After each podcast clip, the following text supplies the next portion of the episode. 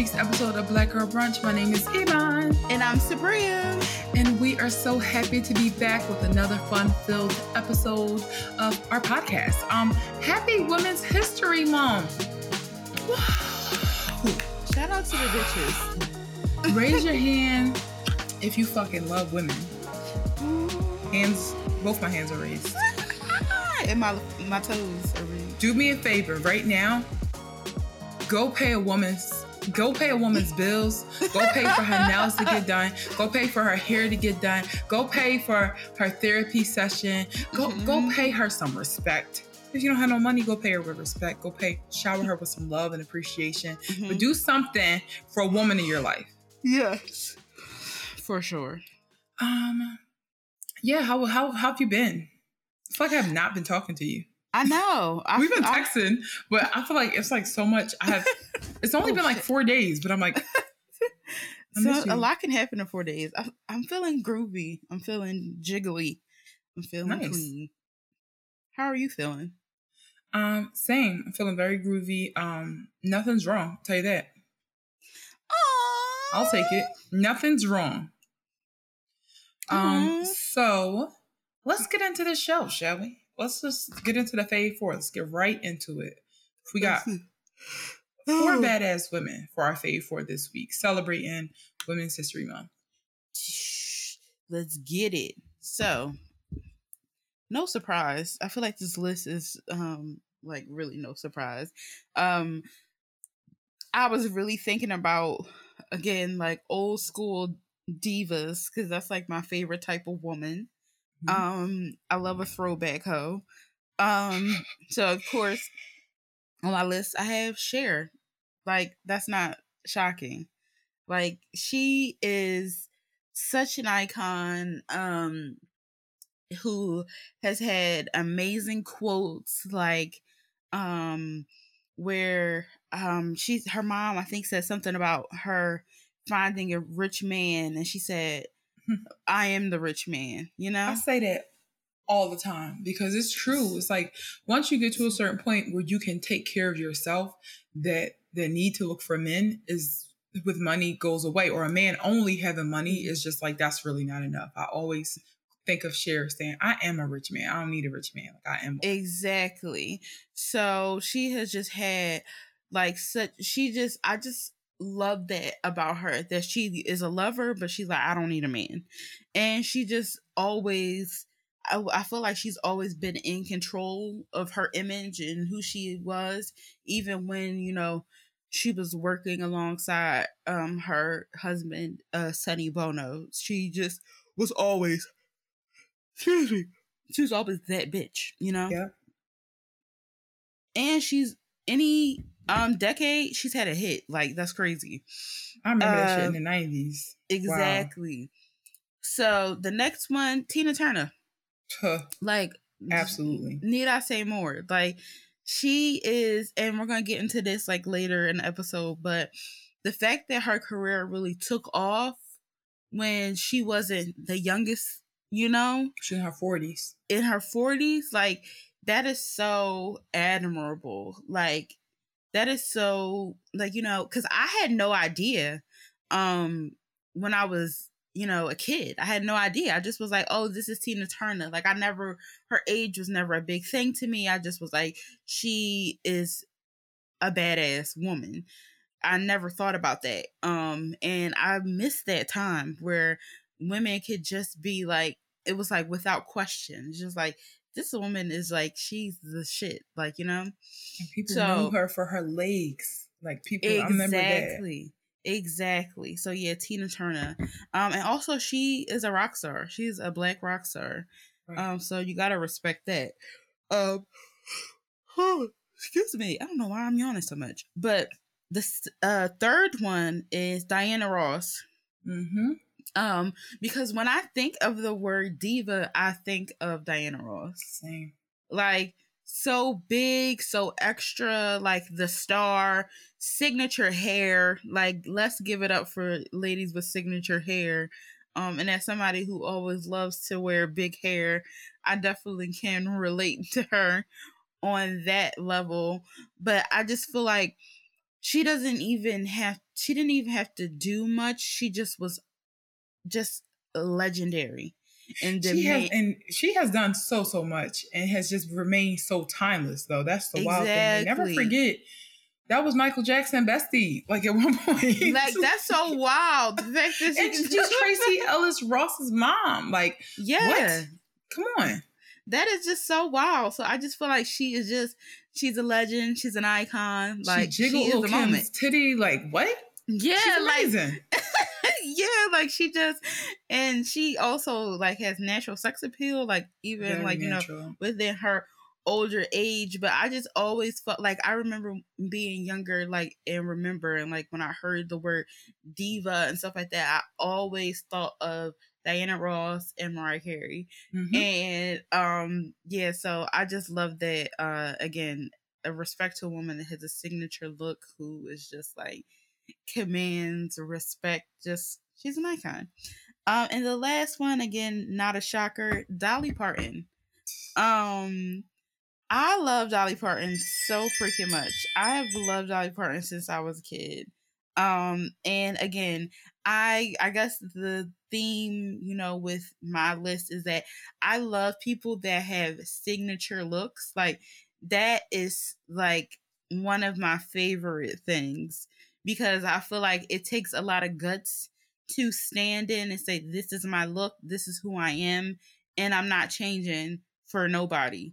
Like right. I'm doing what I like, what makes me happy. Um, and I feel like that's like a theme with the women that I named. And Dolly Parton is definitely the first one to come to mind. Like I will never forget. I think she was on Oprah um when I was a kid, and I remember she was saying that she there was a the town tramp and she looked up to her like that's what she wanted to dress like and look like. And hearing that as a kid i just was like that is so amazing. Like the fact that she was like i love this look. Like she had her own idea of like what was beautiful to her mm-hmm. and she embodied it and i just was watching an interview um with her like her fashion throughout the years on vogue and how she was saying um that uh she was like whoever said less is more was full of it. More is more.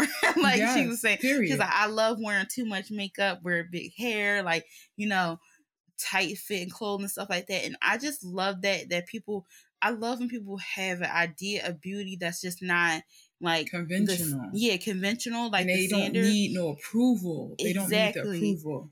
Exactly. So when I was younger and looking up to like these women, especially like Dolly Parton and Cher, um, I just was like, that's what I like. That's why I feel like my style is the way it is because I'm like I do like stuff that is like not even though like the style that I like is like trending now, but like, you know, you've always it, been on that type of time. Yeah, exactly. Like, cause you know, a year from now, people will be like, "Oh, that was a phase for me," like cringe. Yeah. But I'm like, this is how. Like, I've been wearing high Topic since high school, and I still wear it to this day. Like, it's just like that. So I just love women, especially as a woman, to find a style and do things for you is just so legendary and like I just love that and I feel like that's like what ties in like all of my list of ongoing theme is just women that's just living for them and doing things that make them feel sexy and like make them feel beautiful and they're like this is my style you either like it or you don't and I don't care and that's why I love older women um always have like older divas because they are just so secure and you know what they do and like back in the day i feel like it was definitely different especially with social media and stuff like that. I just love it. Yes and also just want to say real quick because i was watching this dolly parton documentary and there's some other things that i learned about her that also really motivated me and i think about in times where i feel like i want to be smaller you know what i mean? She always um was writing her own songs. Let's start there. She's she wrote her songs and they are like stories. Like for nine to five, she said, "Yeah, I'll be in a movie, but I gotta write the the the the the, the what's it called? Mm-hmm. The music, the go the the soundtrack, like the main song." I will be in the movie if you allow me to write that. And that nine to five song, she literally wrote in between, like clicking her, hitting her hand on the desk to sound like a keyboard. That was her the sound of her nails that she and she wrote nine to five. She wrote Jolene from the super vulnerable perspective. Also, She's funny as fuck. Mm-hmm. Also, she never pe- let people in her business. People don't know who her husband is. Is she married? If she has kids? She never was she never was hateful to anybody and she went on record to say i've never hated anybody. So that's a living example when people be trying to make excuses for old races that you ain't have to be in the 70s you just wanted to be. So, I, I, do love dolly parton. She definitely motivates me to be big because you could tell she don't care what no one thinks and like that's just super inspiring to me. Um I love it so much. So my first on my list is actually someone who has really been introduced to my life within the last two weeks. Um, her name is Bozoma St. John. Uh, she is the chief of marketing for Netflix. And prior to that, she worked for like Pepsi. She worked for uh, Beats. She worked for Apple. Um, but she got her start as Spike Lee's assistant on a movie. And she was just oh. sharing a story about how like she um she Spike gave it to her to kind of like look over. She asked for his the uh the the, the manuscript is called of the mm-hmm. script. She asked for the script and she corrected it and marked it up in red. And when she gave it back to Spike Lee, he was like, "Did you just write on my script?" She's like, "I thought that's what you wanted me to do." And he was definitely a little hot about it, but he took some of her suggestions. And she was like, That's when I knew not knowing any better was my greatest weapon. when you don't know any better, just do shit and see what will happen. Like that was her. She was like, I'm a professional agitator. She said, and to this day, Spike Lee was like, you had a nerve to write on my shit with red pen. Like that's what she's. She has nerve, and she's just this beautiful, tall, chocolate black woman who stands in it, who wears the bright colors, who wears her nails long, who wears her hair down her back. And I think that until this day, I never really saw myself in a position where I'm like, oh, wow, I can do this. Like, I could be a leader one day because of her and how unconventional she is. And I'll give like one piece of advice she recently shared is that if you don't see yourself in the leaders around the world, that's good. We don't need nobody like the the leaders we already have. We need you. I'm be dependent on you. The future depends on you to be yourself because mm-hmm. we don't need people like who the people we already have. And that is another reason why I choose not to be small in my life because I'm like, you know what? If I'm small, nothing's going to change. If I am wrong and if I say my piece and if I raise a little bit of hell, if we all do that, that's the only way things will get challenged. So I just really, really appreciate her for making me, you know, just want to stand in my truth a little bit more and not be afraid to be afraid, you know?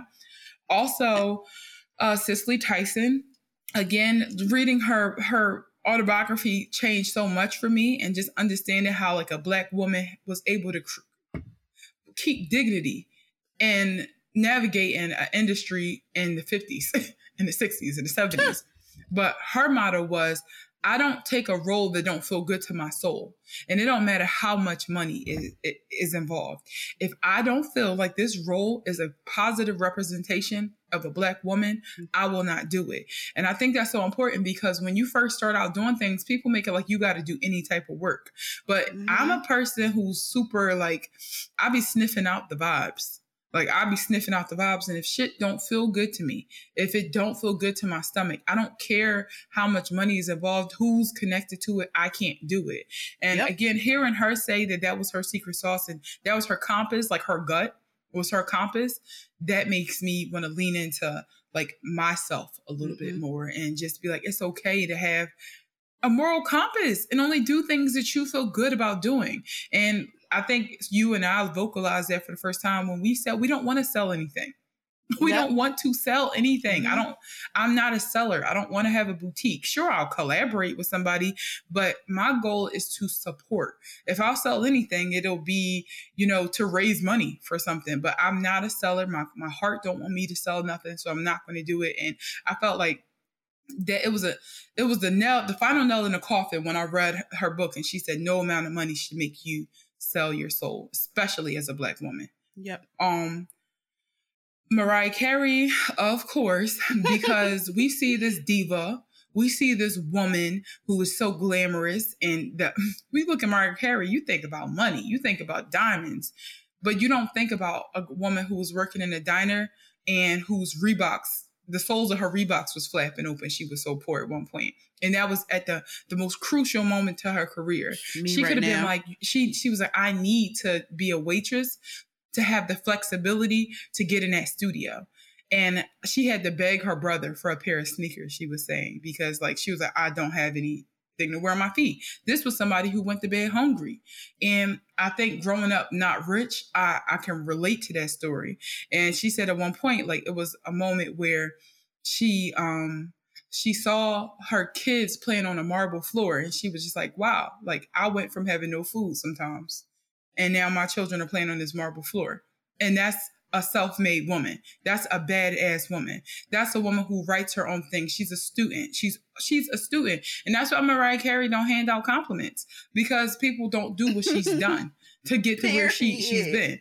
She they they are not I'm not saying everybody's not, but a lot of these girls were not starving, not just for food, but for the the opportunity in the way that she was. Like that, Mhm. she's just such a badass woman. She was abused a lot by men early in her career, especially her husband, her first husband, who essentially held her back, tried to strip her away from her blackness. But that's the one thing nobody could ever say about, Mar- about Mariah Carey. She was always like, "Where the hood niggas at? Where are they?" she Where are they? was. I was literally just thinking about that. I did not know Mariah Carey was mixed until I was like 14 or something. She could have really skated on that white privilege because in the 80s, and that always be my baby, if you squint, she she didn't have to be considered black. But she said from her a young age, she always found co- comfort from the black girls and hatred from the white women. So she knew early in her life, like her black side showed her love and her white side was very shameful of her. And that I think started, well, she said it started her love for like always wanting to be more tapped into what we was doing, you know? Yeah. Um, and finally, Gabrielle Union. She's another badass woman. She has gone through a lot and she continues to be more and more, more vulnerable. She continues to vocal be vocal about issues that impact black women. She and she continues to use her voice Mhm. to support black women. She continues to use her voice to support trans youth. And we all know that that's really, really hard to find in a lot of older cis black women. Like they Mhm. sometimes feel like it's either not their res- they're not their responsibility to say anything or they won't uh or they'll be hateful. And I'm so Mhm. happy that she's ne- neither. Like the the the role she's played in supporting Zaya for me is just like it was so heartwarming and I'm happy that Zaya had Gabrielle Union to allow her to usher into being her her true self. Yes. Um but yeah, those are my badass women. Honorable mention to Beyonce, Rihanna, and Wendy Williams. and I agree with all that. All right. That's toast for I would say that's the show. So damn. real quick, we just want to give a quick pray for assist um, to the people in Ukraine. We are not going to go into it because, you know, I know this can trigger a lot of anxiety for people, but specifically, we want to send prayers to the Black people in the Ukraine Yes. because anti Blackness doesn't stop. With war is just this is Mhm. just an example of how every situation becomes even scarier and more isolating when you're black. Yes. So we're sending love to the black people who are in the Ukraine. exactly. Also, we want to toast to Marsai Martin. Yeah, she walked in a fashion show recently and she killed it. She She looked looked so good. It was a Missoni fashion show. And she looked so good. Like she is just such she's an icon. She Yeah. definitely is. Young icon. She's such an icon. She's so sure of herself. Like she's Yes. so sure of herself. You can see it on her face. And also, I'm gonna need that hairstyle, sis. Just so, just so y'all know, I'm gonna be having that same those same straight backs. I'm having. All right, let's get into tea time. Kicking it off with TV dinner. Oh my God, Euphoria season two ended the finale. Excuse me. My heart, I thought my heart was racing that episode when Rue went rogue. it was actually really, really bad this time. Like, yeah, like, it was so like this. scary. This. episode was so scary. I was scared. I was. they came back to Cassie breathing on that window, Yes. And when Rue turned around to see her, like, uh, okay. But I'm gonna be honest, if you was doing a show and I saw somebody staring like that, I'd have been like, don't you fucking think about it. Yeah, cause like, what are you trying? And then how she did that nut ass walk, and then like stepped on the playbill. I'm just like, who do you think you are? Like, you think you so bad? She did all that breathing and did that corny ass speech. I'm like, well, thanks, me the villain. well, be the villain. And she did all that only to be chicken shit when Maddie came up and swung on her. My thing is like somebody like Cassie has like selective rage. Like, okay, yep. cool. So your rage t- uh, comes on when the, you think it's somebody like Lexi, who you know is a little bit more like meek, meek, or when it was the the fake Cassie swinging around on the carousel. But it's like you you know that the person you've wronged is sitting right in the audience, but you really think that you're just gonna get away with acting like this without getting your ass beat. Mm-hmm. Really? I would have saved it till I got home simply because I knew Maddie was in a simply because I knew. So, and if you don't like the fight, like I'm too. If I was really scared of somebody, I'm like Lexi gonna get it when we get home. when we're home. So she get on the stage talking that villain shit. The mom, okay, I know I gave her a lot of hate for being uh, just negligent, uh, just a just a mess. Essentially, she's a she's a nutcase, uh, you know. But she definitely tried her best to shut it down and seeing what she's going through a little closer i guess i get it mm-hmm. she's just she's just toast you know like she's emotionally yeah. she's toasted mm-hmm. um but when she was like stuff it to cassie i was like screaming maddie ran up on that stage took them shoes off that slap honestly was it felt the sound of the slap felt so good even though I really wanted to see them like mixing, but like I'm glad that you know seeing the end goal that that she was like banged up, you know. Yeah, she was um, definitely banged up. She got thrown into a locker. She got chased.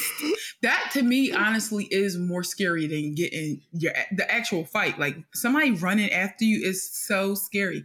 I've never had nobody chase after me in my adult life, but I can guarantee you, I have a heart attack if it's somebody I'm afraid of that's running after yeah, I would be so. Also, the fact that she runs every time, like she oh she stay running, like that is so like you don't feel what you're doing. You don't feel like a nut job. When Maddie took them shoes off, and Kat was like, "No, don't do it." I'm like, "Kat, what type of friend are you?" They, you know, the writer did uh did Kat's character so dirty this season. Like I feel like Kat from last season would have been like, I'm sorry, she has to get her ass beat. They yeah. did Kat and Jules dirty, if you ask me. Yep, yep. Kat and Jules were done so dirty this season. They were just like filler characters. Like it was weird. Like I don't know what. Like also so like sidebar somebody said this today and i agree that saying that it's totally unprofessional as a writer to you know an actress says that you don't want to do something and then you take it out and be like you know i'm going to cut your character this and the third. It's like also you are a man you are a grown-ass man like just take it. Like just swallow that. Like you just be like all right like you know and still write her in there because like that affects your art. That affects the show like you think yeah because it, it, didn't do nobody no justice to just have them acting dumb this season. Like it Kat didn't. gaslighting jules Ethan. saying i love you. Every two seconds to everybody she know. Like come on. Like yeah jules was so was cool off. last year like jules was so fucking cool last season. Even though she annoyed, like the free spirited stuff, like you know, even though that annoyed me, it was annoying, bit, but it was still cool. You were trapped into still, what she was going to do next. Exactly. Her so, dad grounded her, and then she got boring. Like yeah. That. Also, like her dad was absent. Like I feel like it should have been like something because like I feel like out of all the characters, she is has the best relationship with her dad, and I'm like, where did that go? Like, where did any of this go? So yeah, it was definitely unprofessional. That's true, Sabria. Out of all the characters, Jules definitely does have the Has best the, relationship with her. She's the only one that I don't know Kat's relationship with her dad, but it's yeah. not like Jules. Exactly. So I don't get like where all that, you know, where all that went. So mm-hmm. yeah, what that person said was they said that was unprofessional, and I do agree because the show. So I was happy with the end of it because Rue was sober. That's really all. Like I seeing Rue smile, like she looks so good. I they, love that. They did but, a good job of making her look happy and glowy and radiant, and yes. you know, without looking like she was wearing a pound of makeup. She just looked yes. healthy and like, whoa, like this is Rue. You know, think mm-hmm. you for you start to see like Rue is such a fucking sweetheart. She was so she was down so bad. I think that that was the thing they did so well. They showed the pacing hmm. of her character going downhill and then coming out of it was very realistic because exactly. it was not like oh she just was on drugs and then she's back like it took her uh, she's still coming out of it um mm-hmm. i didn't mm-hmm. peep at the end of the episode she said she was like sober for the rest of the school year but i just yes. wonder what that means like does that mean like she stopped being sober again like totally you know possible but i really hope that that was just a little tease to perk our ears up and then she mm-hmm. actually did mm-hmm. just, yeah, I feel like Rue definitely had the best character development, everything going full circle out of the whole season. I think Lexi, I think Rue. Oh, um, Lexi, and honestly, yeah. I think Fez because we really felt Lexi and Fez. Fez yeah. I do, I, I do agree. It's like wow, what a way to show your favorite of the actors that didn't talk back to you. Like what a way. so I try not to make it so obvious. Here's my thing with uh with this with the, with the writer of the show. He is nuts. Everybody know that. Like Jameer said, we'll never mind. We'll get to this later because it's gonna kind of uh. So yeah, Cassie got her ass beat, and I love what uh, Maddie looked at her and said, "This is only the beginning. Like you are about to go through hell, baby. He exactly. ain't shit. I don't want that no more. That was to me the biggest. That was worse. The getting chased and being told that is the worst ass beating. But you know what's sick? And somebody commented on this, and I'm like, you know what's so true she like stopped crying because in her mind she's like, well, at least he's gonna take me back. But it's fine because that might be her that, thought now. But when she's getting a gun pointed at her or some shit, that man is not fixed. And like I know we're about to get into this now that like Nate and Cal, you know, had a standoff, which Cal was like freaky deaky deaky deaky. First of all, it's a lot to unpack there. Huh? I said it's a lot to unpack there with that Kyle situation. Like the fact that was he was he at his job? Yeah. He was at his job. One, two, Kylie Minogue was playing, which anybody knows that like that is like a gay icon. Um that was like two on the nose. Um then uh first of all, Nate, why is he carrying around that little ass pistol? Like he's so proud of that gun. Like he the keeps snub nose. Around. Yeah, like he keep on carrying it around. Like he's so proud of it. And that's everybody's first gun, that snub nose. Because my dad tried to get want me to have one. I'm like, that's ugly. I want a Glock. it's so ugly. I want a Glock. I don't want that snub nose. Same. That's so ugly. So, um, yeah, his dad, um, uh, the you know people on Twitter were saying that he was gone for um three days and now he a house mother. I'm like, yeah, like he just. Not the that house was, of cow.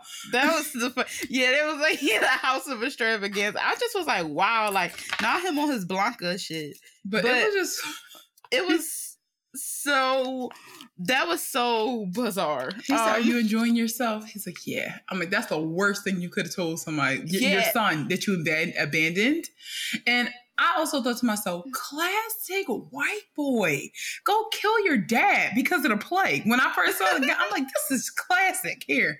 This is, I gotta tell you, like, again, the writer understands who they're all like the type of people they're writing about. Cause I'm like, yeah, that, that makes sense. But then when I found out he called the police instead, I'm like, again, very much I'm happy he caught the cops on. I am. But the thing is, he should have went behind them because he need to go to jail too. But okay, yeah, he does need to go to jail. I will not deny that. But the reason why he needs to go to jail is because of his father. There yeah, that's is, true. With Nate's fucked upness, not that there's ever excuse to be an abuser, but this is just the facts. When you hurt people hurt. And in his case, the person who disrupted his development and his psyche with that super traumatic video, like for a child to see his dad doing something like that to Mhm. you know it, unexplained knowing it's a secret. He's protecting his dad the whole time. His dad is cheating on his mom and it's crossing wires and he's having that nightmare that i don't want to repeat about him and his dad. Uh, that's enough to fuck yeah. somebody up. He should not be taking it out on the women in his life but it's like his mom is a dumbass so he can't tell her to get therapy and his dad blocked him from getting therapy because to protect himself. So it's like while Nate was 100% a shitty, you know, human being in how he, especially in how he treated Maddie and Jules and Fez. He had no shot. His Mhm. dad was ruined him. he did. He ruined him. Um, and I just want to know, well, what's going to be your excuse now that you got your pop in jail? What's what's going to happen now? Like, if you're still a shitty person after that, you got you can't blame nobody else on the fact that you're not healing. Like, sorry it happened, but you what what now? What what like demons he's you fighting still- now? I feel like he's still gonna be a shitty person. Me too. I really do. I think Nate is so he got a dark energy to him. He do, and he just did because he said we have that in common. We both like to hurt people. But the thing is, That's I feel like crazy as hell to say to admit. That's so crazy. that is so crazy.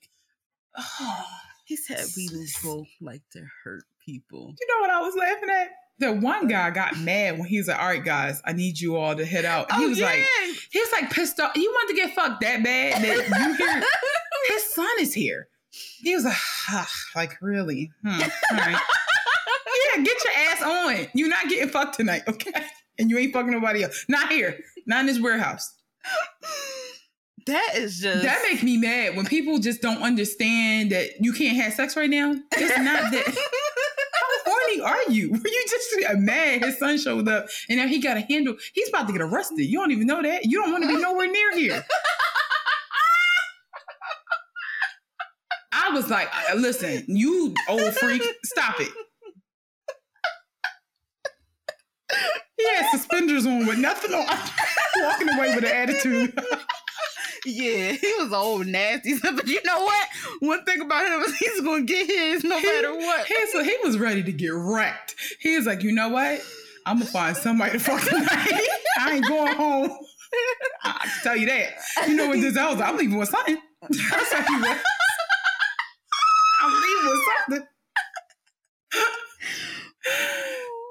That is Wow. a shame. You should never be like that. Like my son is here. Go, go, please go. This is Nah. he's confessing.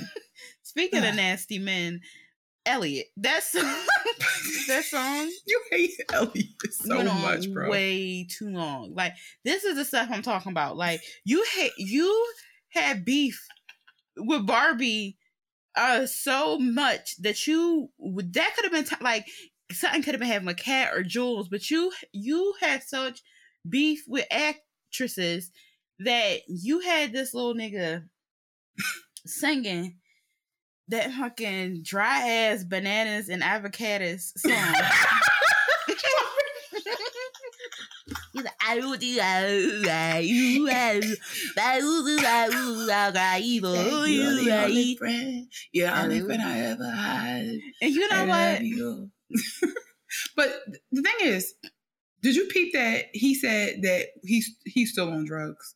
Because Zendaya, you know, I said Zendaya said Rue said she clean, and then Elliot was like, "I'm still using," and I'm like, "Yeah, get away from him." Like honestly, Yeah. And he is like, also, why did she forgive him but not Jules? she says it's gonna take her some a little bit more time. I think She that did. she is she's hurt Jules. And that's the problem. I don't think she needs to forgive Jules. She know that Jules did the right thing. I think she's embarrassed at her behavior, and that's why she said that one's going to take a little more time. Yeah, that's true. But he she's was just- embarrassed. he just I feel like he the type of person that like like if something crazy happened, he'd be like, But did you die though? It's like, no. See, I don't think Elliot's almost. like that. I think he is an emotional wreck. Um, I think he is an emotional wreck. I think he's in love with Rue. I think he had a chance to see how destructive his influence is wi- um, when he um, when he heard Rue kicking down the door when he was sitting in the living room when everything was going on. I don't think that Elliot is. I think he a little corny and he could be a little manipulative, but mm-hmm. I really mm-hmm. don't think he's a villain. I don't. Mm-hmm. We'll you hate that. him. You hate him so much. I, I, the song sucked. I will say please, it. Like, please I was getting, explain to Iman why I don't like Elliot. Like, y'all know. So here's my thing. When I first heard the song and I heard what he was saying, like you're my only friend, and like he's a he's struggling right now and she's better. It looked like it was making both of them happy. But we coming hot off that fight between Kat, Cassie and Maddie. So that's where my brain was at. And when I heard it going on for two minutes, I'm like, all right, like that's yeah. enough. And you can't you can't fast forward on HBO Max because your TV will blow up. Enough. So everybody was stuck. It was just like and I know that that actor actually makes music and I'm hoping that I'm hoping that it sounds different. Here's but I know thing. it don't the song to me wasn't terrible as much as yeah, I didn't want to hear it. Yeah, I didn't want to hear it, and I don't like when people offer to sing to other folks while they like stuff like that make me uncomfortable. Like it's not like it just makes me uncomfortable. Somebody like, hey, um, can I sing you something real quick? Oh God, like no, and then them st- him him making the eye contact while he was like doing it, and her like looking and smiling. I'm like, maybe I'm too immature, but something like this, I'd be like, got a blast, but I can't take it. Yeah. Or I would be looking down the entire time. And he said he wasn't done. Yeah, like you wasn't done, but that was like a whole tra- like it was just like ooh, anyway. But not bananas and avocados. that's what it was. And got bananas and avocados. Like everybody sing like that now, and it's because Ashy nobody voice. nobody goes to church anymore. That's so true. I want somebody to be singing. Go like, back to um, church, like how they be, used to be singing like Boyz II Men. Oh, sorry, I don't know what's happening. it's like I just Whoa. made it worse. I, the way I just jumped out of my goddamn skin. Also, it looks scary, Iman, because you're in the dark right now, and like I see pitch black and like the phone, ring, and I feel like you see my teeth. Like, yeah, I see your teeth. That's, That's the only thing I see. I'm about to say, just talk real quick. Carious. I'm about to so next, this is a tra- this is tragic, y'all. All right, I'm back. that was that was very quick. Um, yeah, that's this is tragic. What we about to talk about. Um, the gut wrenching scene with with Fez and Ashtray. This was so gut wrenching, heart aching, pound punching.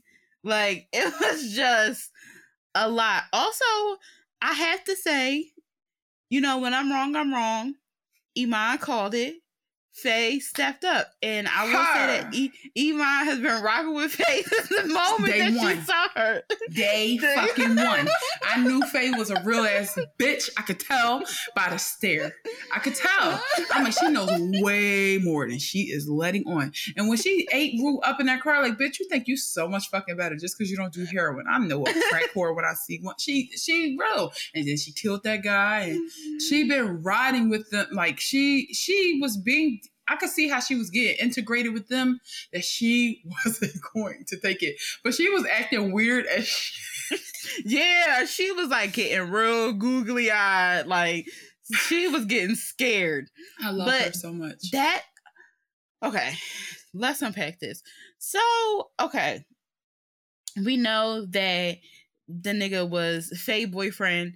He was a narc. Like he was trying to like, you know, get everybody else pent up so he can like, you know, get time off. Whatever.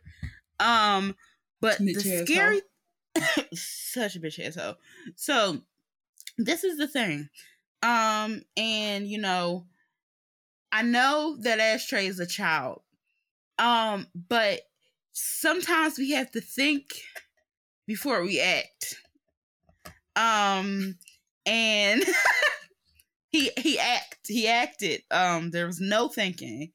Um, and he just slit a man's throat. Um, well, can I just can I interject? Um, because y'all know I'm also Ashtray Hive, and I Same. um yeah, I understand what you're saying though, because yeah, you can't just barricade yourself in the tub with guns. You, he could have shot Fez. But before we even go there, um, with him stabbing that man in the throat, I think Ashtray thought he was there to set him up. You know, I think he yeah. thought that he was there to like, he's like, we gotta kill him. He a flight risk. But you also cannot raise a child in the way that Fez has been raised. I mean, Fez, the way Ashtray has been raised. Like, yeah, true. he was raised by even less adult supervision than Fez because at least Fez had the grandma for a large amount of time. Yeah. Ashtray was really brought up by Fez, a teenager. Yes. And yeah in the most violent of circumstances yeah. with no access to healthy things. So of course exactly. he was crazy. He was mm. ruthless. Mm. But that episode when he was like, "Bro, I'm about to take the whole," re-. that's a real one. He a whole G. Like he just wanted to go to the damn play. That's all he wanted to do. That and, and, so and, and Lexi is so loyal. She even still shouted him out, even though he couldn't make it. Like I would have been like, "Fuck him," without even knowing what happened. But no, she he definitely was a real one. He tried to talk some sense in the Ashtray. When I saw him getting a Uzi, I was like, huh? What's yeah, I was so confused what he was doing. Like that was just so scary. Like also like that made me really sad because like again, Fez really wanted to go to Lexi show and like he just reminded me of like just niggas that like I've known and like people you've heard about in like the hood and stuff, just trying to make it out and finally do something like, you know, and get out their comfort zone. And it just made me sad because he just didn't have that chance. And we don't know what is going to happen next. And honestly, I hope it's a dream um, but it's probably not. I don't uh, think it's a um, dream. Um, I don't the, think it's a dream. I think that Ashtray is definitely gone. Um, we saw the you know lasers. Thank God they did not show it, but Fez's reaction, yeah. that fate, the look away in this. Oh Lord, I was just like God. This is so traumatizing. How can we even come back to a season three? Like Fez is done. If he hasn't died from the wounds, like the trauma is going to kill him. But so mm-hmm. I saved it to my bookmarks. I need to send it to you. It's so much so I need to read it again. Somebody was saying, like, people was like saying that um, when Zendaya was talking, of, well, Rue, sorry, was narrating Fez's life, it was foreshadowing how, you know, Ashtray did die because it was talking about, um, Rue said uh, he had gaps in his, this, this is the first of many gaps that he had in his life. Like the first gap was when his grandma um was fighting that man and she accidentally hit him with a pipe and um you know fans were theorizing that the second gap is the death of ashtray because the lighting was the same mm. um when they announced i just seen you the thread it's so like i i'll retweet it for y'all but it's so crazy like how the, the fans are just like looking up into this stuff um probably giving the writer ideas actually but um i'm like yo uh, that's crazy because like eat because like if you think about it the show is talking in like past like yeah. narrated in past tense. I mean it's so, not that's definitely a, a good a, a it makes sense. Like that's one of those mm-hmm. theories that really makes sense. I was yeah. like, what if they found, like discovered that um Ashtray was like a ba- like a kid and he like popped on like a BB gun in the head or something like that. But I'm like, no, he gone gone because he, he killed shot. a fucking uh, FB, the, no, the SWAT a SWAT member. He killed a, a, a, a official. That's all yeah. I can say. He, he killed an I don't know DEA. I don't know who it was. He, shot, he shot somebody big he gone. They've they've killed children for less. They killed children by accident. It's a casualty. Yeah. So mm-hmm. yeah, he's gone. But also another reason why I think he's gone is because of what you shared uh, earlier. That tweet that says the, act, the actor who plays Ashtray, don't know his name. Oh, he's yeah, going to be joining be- the cast of the Umbrella Academy. Which, mm-hmm. Good yeah. for you. Mm-hmm. I'm, I'm good yeah. for him. I'm good for him because like I, I really thought that he had a very scary presence to be a child, and oh, he his future is definitely very bright. Yes, he definitely because like when you hear him talk when he himself is totally different, and it's yeah. like he was so scary as man child for sure. Heavy exactly, man. but honestly, he probably gonna be scary in Umbrella Academy too because the yeah they number five def- scary as hell, and he's actually a teenager. And also, like I felt like um, it it is very like the only time I saw him as a child was when Fez told him to go and he started crying. That's the only time I saw Ashtray as a child. yeah. the whole time that we've known him. Um, but yeah, rest in peace to Ashtray. Y'all going to hell for like making the memorial videos playing like the you know every step I take. Like y'all are sick. People are black people. Every time y'all get access to shows, y'all act crazy, act unusual. But I don't think that any watch party would be as fun if it weren't for the blacks on the internet really just making everything funnier. I agree. Like when people posted that video of Ariana Grande and said that was Elliot singing, the one of Millie Bobby Brown. Come on, y'all. But also that made me like the act the actor Dominic mm-hmm. um Fook. I, I, don't know how you pronounce it. Fike. But he, Elliot. Mm-hmm. Yes. He the fact that he got ate up and he was there, y'all got it. Like it's fine. It's fine. I won't say again. Thanks. that People that can laugh at themselves, that really is like, I love it. You gotta respect it. Same. Same. All right. Well, that's it. Next, we're going to watch Abbott Elementary. I have a lot tough catching up to do because I haven't checked it out, but we'll figure out how we're going to do it. We know that we heard some feedback about Bel Air.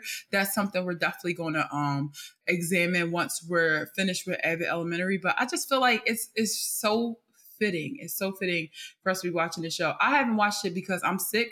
I like for a bunch of episodes or something I like to pile up when I when I'm already late. If I'm late watching it, I'm like, I might as well like wait so that I can have as many episodes as possible at my disposal.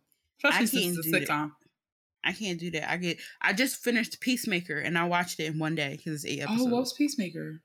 It's on HBO Max. It's with John Cena. You actually might like it. He's a. You know I love shit like that. Yeah. So Peacemaker first, I would say watch Suicide Squad, the the second one. If you haven't already, it's on HBO Max. Oh, no, I didn't even finish watching Suicide Squad, but I might do it, that. Yeah, later. so the Suicide Squad, and then the Peacemaker is coming after it, and it shows you like the Peacemaker, like you know how his life. Eh, actually, I really liked it because the story made sense um, which is kind of hard for uh like superhero stuff. But yeah, you I think you would like it because I know you like John Cena too. Part love me, love me some John Cena. Yeah. Okay. Well, let's get into the rest of tea time. We're going to start off with Megan Thee Stallion. Last week, she released um, some text between her and uh, Tory Lanez. These were older texts. Um, so she so the texts were Tory Lanez apologizing after the altercation. Mm-hmm. So he wrote, Meg, I know you probably never going to talk to me again, but I gen- genuinely want you to know I'm sorry from the bottom of my heart, and I was just too drunk. Nonetheless, shit should have never happened, and I can't like she just stopped there. So he tried to spin it like I fucked two best friends. Sue me. That's what I was apologizing for. And Megan decided once again was like, nigga, you shot me.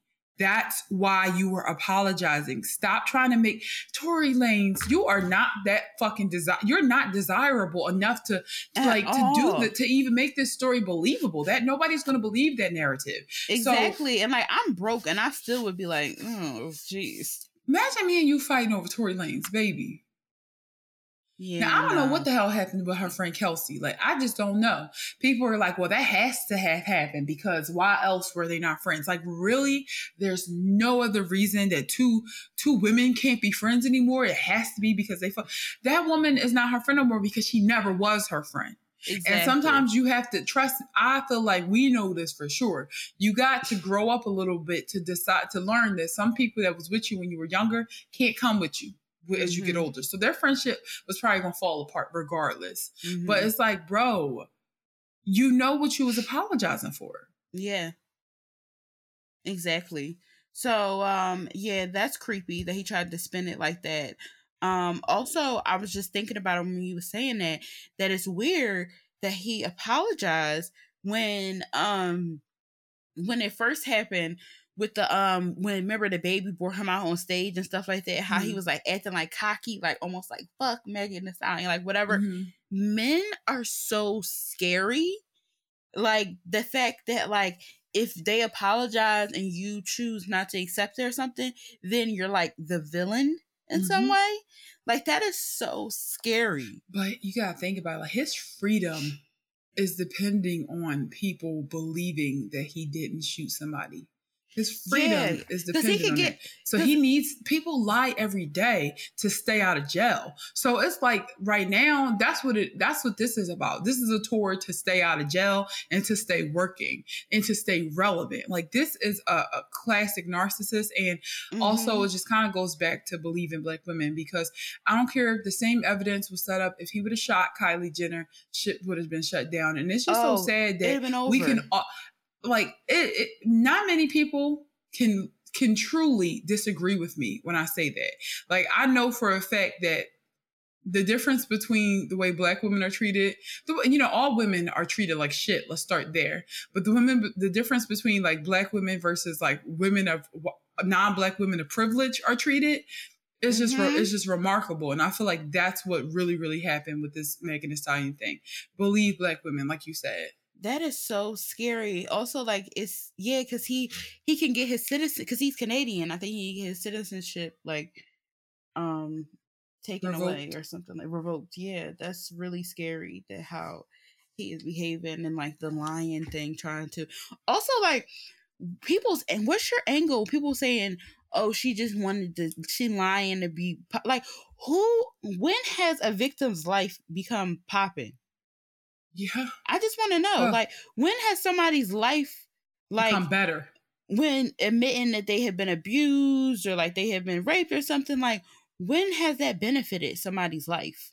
Yeah, no, seriously, it has never once in life benefited anyone. The shame that comes with having to do that, and also like Megan Stallion don't need Tory Lanez clout.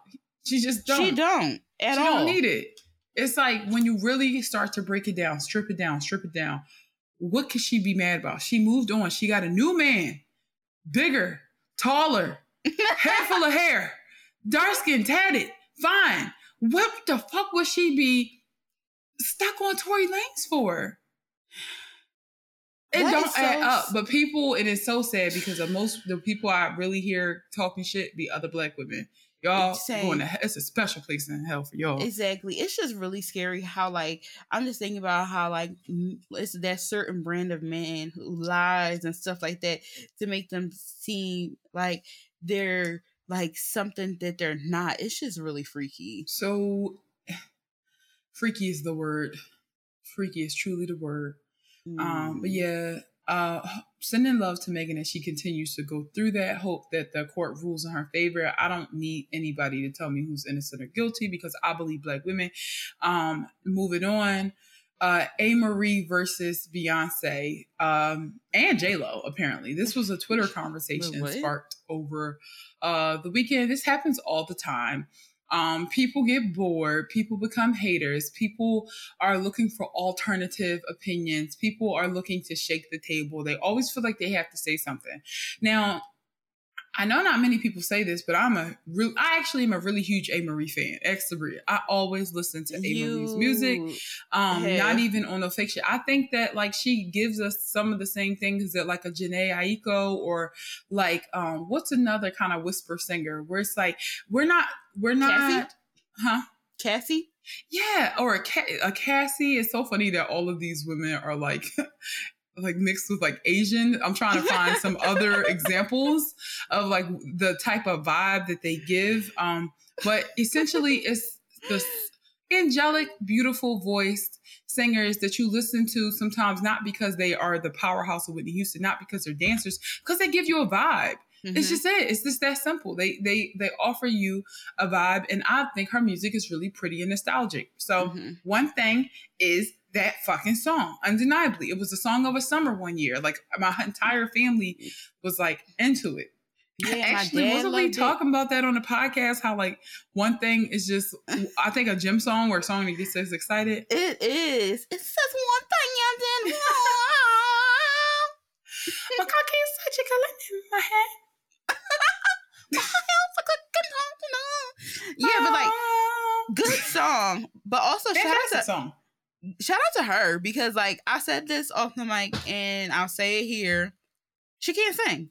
But she is dynamic. Like, how can you do that? How can you take that. Like it's swag. Sorry, like it definitely is because it's you not know- even just beauty. Because look at T- Tinashe. Sorry, um, like Tinashe can dance.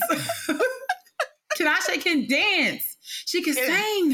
But I actually just watched a clip of Tinashe doing this fucking. She ate this choreography up. yeah, And I was just like, why isn't it working? Like, Yeah. why isn't it working? Like, dead ass. Like, what's going on? What is it? The marketing? What makes some people. I think it's the marketing because there are K-pop girls who have literally copied. You can look like bar for bar things that Tinashe. has done. Tinashe is definitely like one of those people who is like, yeah, you can pay for school, but you can't buy class sometimes because it's Mhm. just like the lore is not there, you know, Yeah, for her. And I'm sorry about that. I'll be well, I be tapped in because Two On is my shit. Like that is my song. And Yeah. I people go really hard and say like Tinashe has like good music that people don't know and stuff like that. But Amerie didn't have to try so hard, you know? Mm-mm. And Marie was just able to be to hop on a hook, never dance, never really dance super like never dress super sexy or provocative. Like she's a beautiful, natural, naturally sexy woman, but she never had to like do all that, and she got. Uh, she got a spot. You know, it's just Exactly. wow how that works. So Amerie minds her business. wild. She had she recently had her baby, and she just be minding her business. However, Here people try to come out the woodworks and start comparing her to Beyonce because of the track, saying that like, um, if you really want to be honest, like once Beyonce, once Amerie did this, Beyonce stole her whole aesthetic and even went into J Lo. And I'm like, all right, pause, pause, pause, pause, pause, pump the brakes. So there is one thing that um the, that the two women have had in common, which is the producer Rich Harrison. Okay, and they can't that help that's 100% true. They both had gold aesthetics and you know they were light skinned yes amerie and beyonce not j-lo.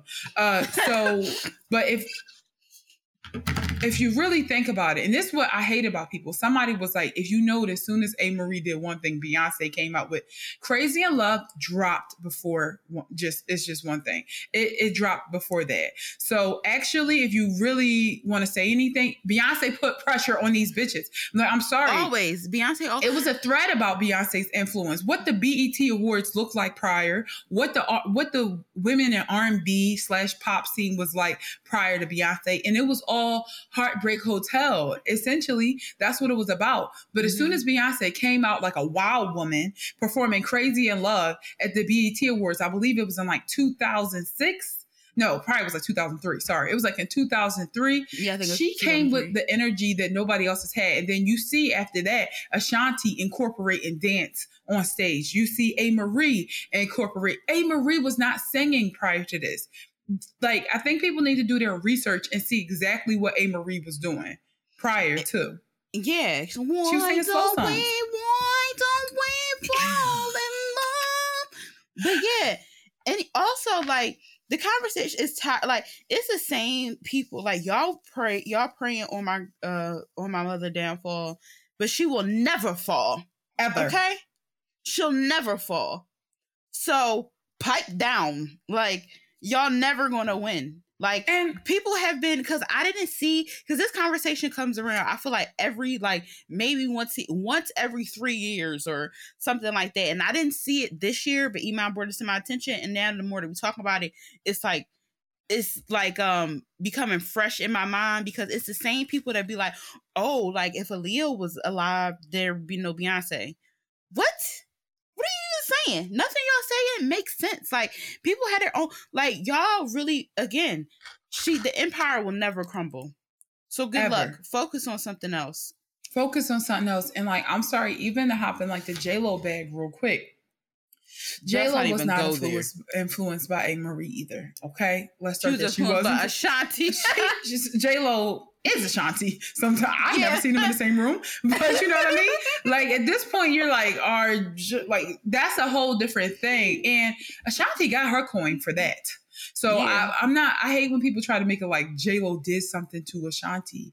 Ashanti made a come up off of J Lo. Like I think some folks don't understand that that's very intentional, and artists do that for other artists all the time. That's how they make more money. You gonna hate when you find out Victoria Monet is actually Ariana Grande, and so you gonna hate when you figure that out, and you gonna hate when you feel like find out a lot of Beyonce is actually Jay Z.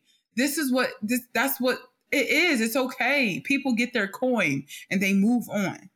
But um, yeah, I just was annoyed with that because it's like, what? It, y'all don't even know history. Um, I said y'all don't even know history. Me talking about uh, Amerie and Beyonce. Um, so just be quiet and go look at the Wikipedia dates for when things dropped before you get on Twitter and act the ass just to discredit a hardworking black woman. Please. Boop. All right, let's get into this sunken place, shall we? Let's dive in. So this week we want to put the state of Texas, um, specifically their government, into the sunken place for many reasons. Mm-hmm. But this week it's for their attack on um, trans trans children and their parents. So for months, um, Texas has been um, fighting a lot of anti-trans uh, legislations in the state, which is preventing uh, children from getting gender affirming treatments, uh, just trying to frame parents supporting their their trans children as child abuse. They've been, you know how they say that the devil is working hard, but tech Republicans and conservatives are working harder. They are 100% trying to prohibit trans children from having peace. Children, in the name of trying to create quote unquote order. It's to mm-hmm. the point where some people are think contemplating moving to different places to protect their children. That's so and that's sad. not easy. Like I who can move to another state because they have to protect their child. Shit, like that can't even barely move to a different street. In these that's times. so expensive. And what if you're poor? You don't exactly. have the ability to do that. Also, like a lot of people like these Republicans, like their argument and like people who, you know, might not be Republican but just agree with this.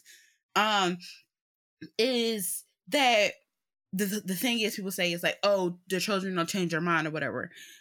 I am 29 years old and I change my mind all the time. All the damn time. Like you're never gonna stop changing your mind. Like you're never gonna stop. Like I know, you know, like stuff like surgery and stuff like that's, you know, those things are a little bit more permanent and stuff like that. But like you are constantly gonna change your mind, like about things and stuff. Like it's just and i feel like it should be normalized like that's okay like also what business is that like it's between if anybody because you know unfortunately as much as i respect children's identities they don't have the the cognitive ability to make all decisions on their own yeah. and that's why good parenting and and good adult support is necessary mm-hmm. but that is between the parents and the children. And in some of these cases, you have parents supporting their children, and it's not okay for the government to then make it child abuse. Exactly. That's not child abuse. Child abuse is when trans children have to run away because they're mm-hmm. going to be harmed at home. Exactly. And there's nothing what's what's there about that?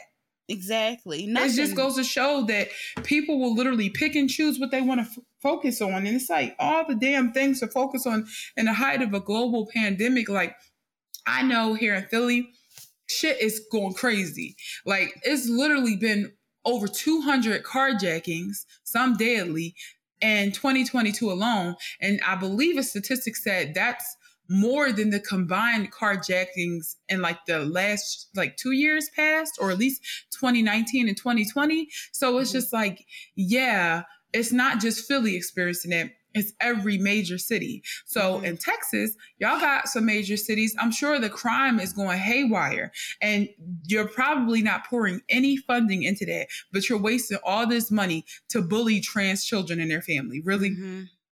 And what message does that send to people to to someone who is questioning their gender identity? What what does what message does that send? That me and my whole family are going to be punished if I myself.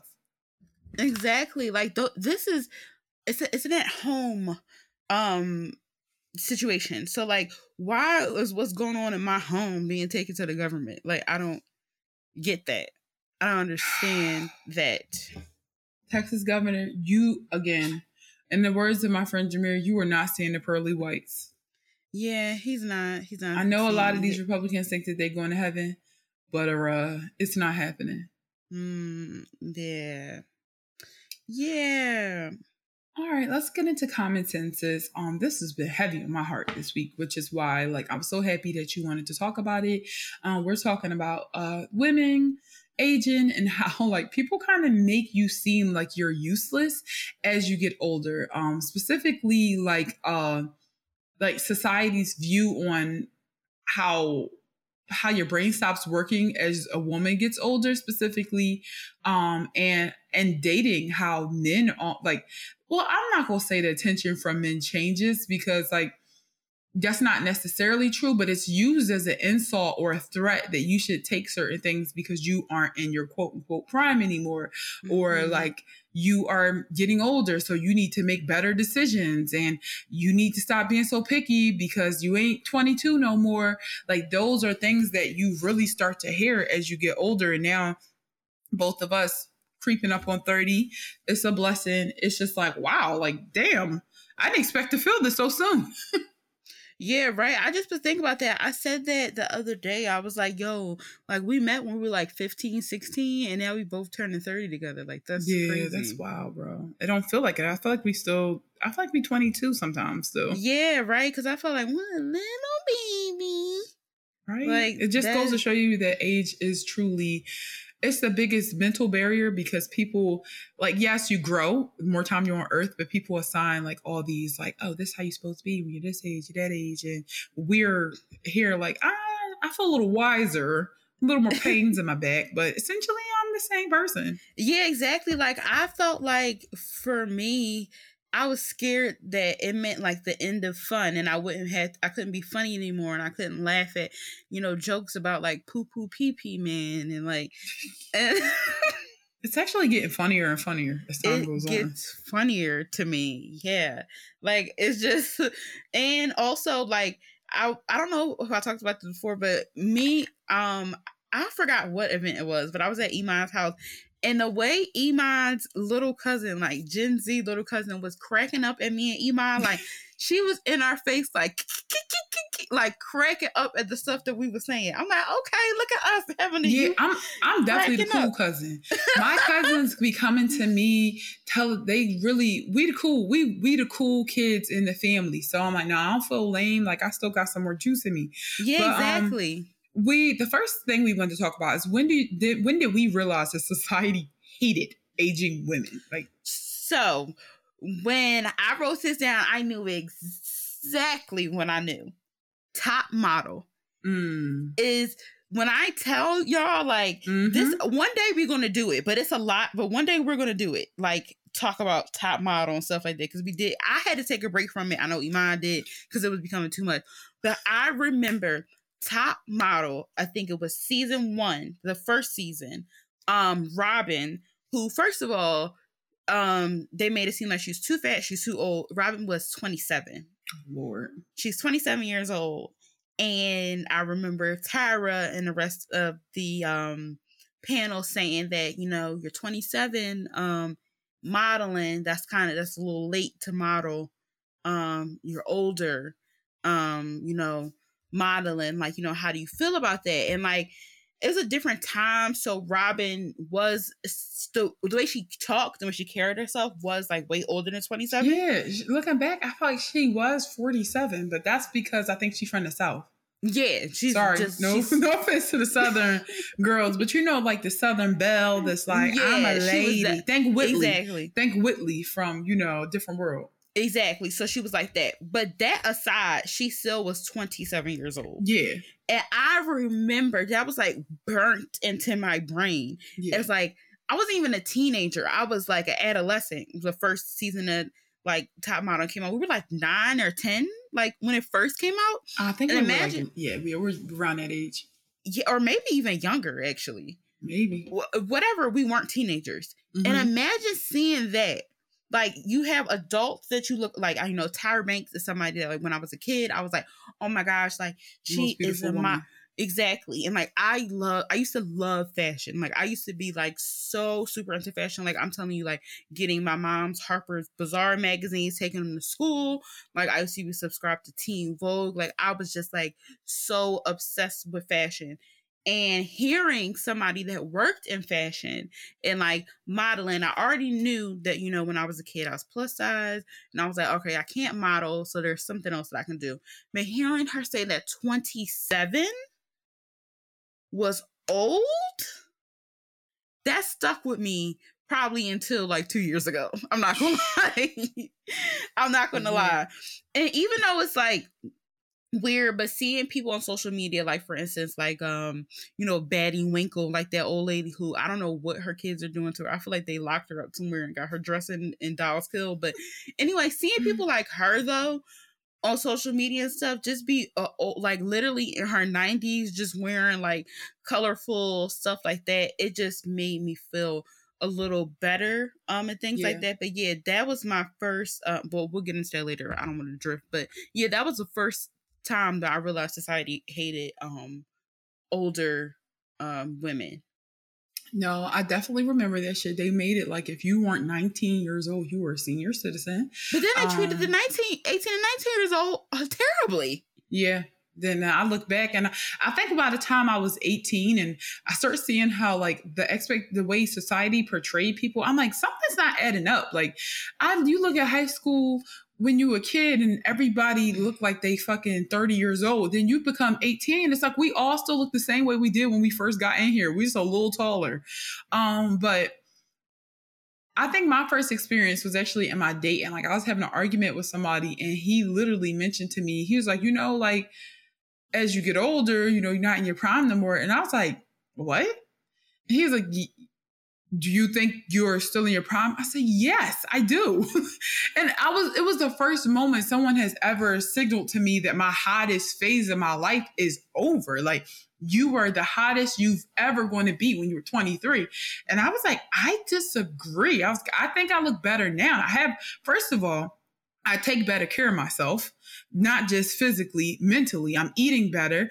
And like you don't really, most of us don't really have money when you're 23. So you can't really do shit. So by the time you are like 20 late tw- moving towards your late 20s for some of us life starts to shift a little bit more from your understanding about fitness it's not just for like oh i want to look fine and i want a six pack it goes to no i just want to feel good i want to look like you you you just start looking better at that age. I felt like, yeah. you know what? I look the same, but I have all the benefits uh, and the wisdom of being a little bit older. But I couldn't deny that that really uh, bothered me that somebody thought that it was over for me. And then, you know, men are starting to use that as like an insult. Like, you ain't in your prime no more. You ain't 23 no more. Never mind the fact that a lot of them look the fuck turb as soon as they go hit 30 years old, too.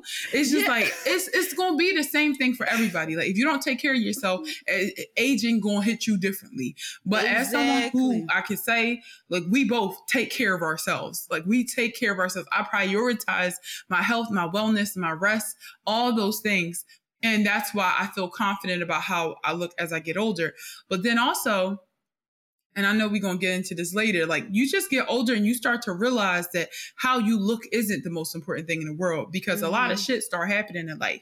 You know, it, for me, it was losing my uncle and seeing his health decline mm-hmm. and seeing his looks not necessarily fade because he looked the same for me, but you know, he wasn't necessarily happy to look the way he did as he lost all of his hair and lost all of that weight. And for me, it started to be like, I could look this way today and look another way tomorrow, and it's not going to change who I am inside. Like, it's not. Mm-hmm. So it's like, as I get older, the only thing that should be changing drastically is my mindset and my decision making. Mm-hmm. Like, my looks and my, how my attractiveness and how valuable I am to men, that's rooted in perversion anyway. Mm-hmm. If you really think about it, like, oh, you're only sexy as a woman when you were actually a child, because when you're 20, you're like a teenager 2.0.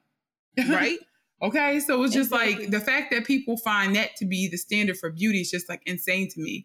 But um, yeah, that's when I knew when someone brought it up to me, like, yeah, you need to humble yourself, bitch, because you ain't 23 no more.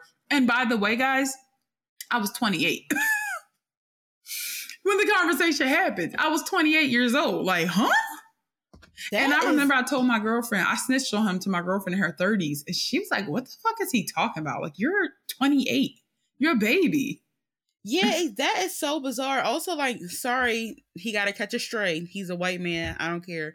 Somebody said today, and I saw that. I'm like, this is so true. I don't know if I sent you the tweet, but somebody was like, um, Leonardo DiCaprio really had four years of him looking good. And, and I'm like, you know what? That's so true. He was a sexy for like people. four years. And now look like he looks strange, you know? Mm-hmm. And, you know, very swollen. That exactly. Um, I'm trying to think where I was going. going with this. Oh yeah, how he likes, you know, quote like younger women in their like 20s and stuff like that. But it's like that's your standard. But like, let's talk about you. Like, let's yeah. get into you. And you dating them is not going to stop you from aging.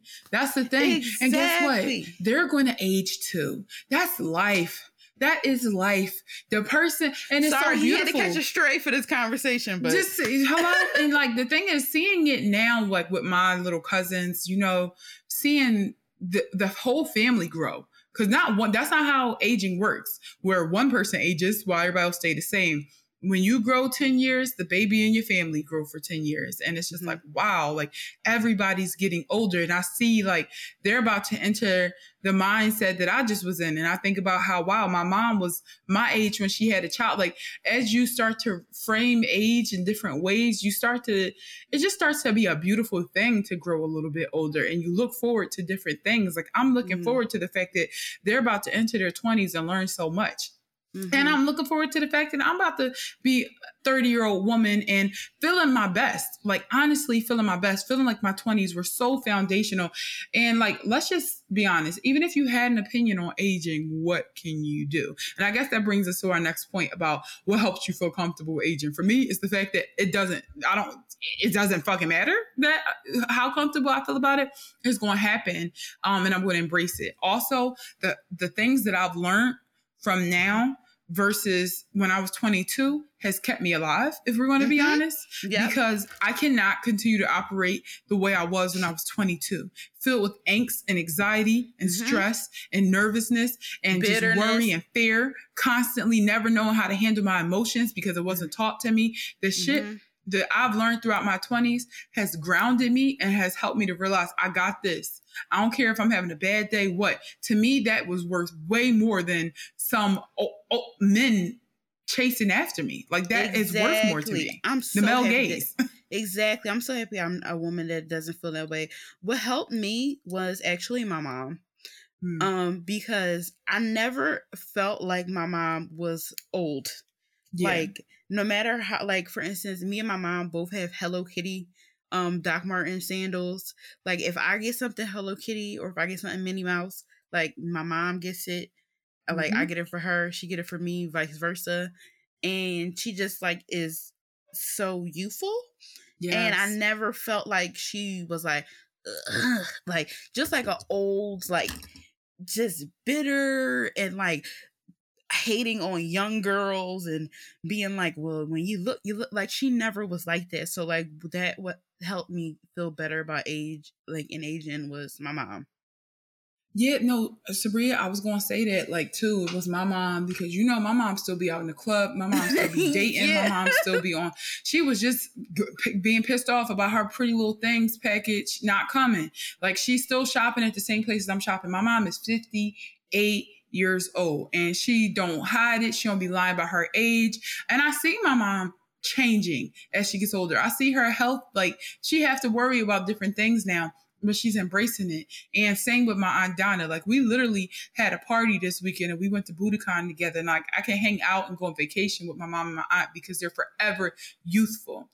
Like they're mm-hmm. going to always say, you're not too old to have fun. They used to be leaving us when we was kids to go have fun and leave us at our grandma house because it is healthy for adults, no matter what age, to still have a life. Like fun is core, no matter what age you're at. Fun should is. never stop. Like it might be it, limited, policed, but it should never stop, no matter what age you're at. Exactly. And my mom always been like fun and like silly, goofy. So like I just never had that. Like it's funny, like the the negativity about age and stuff I learned from like outside of my house.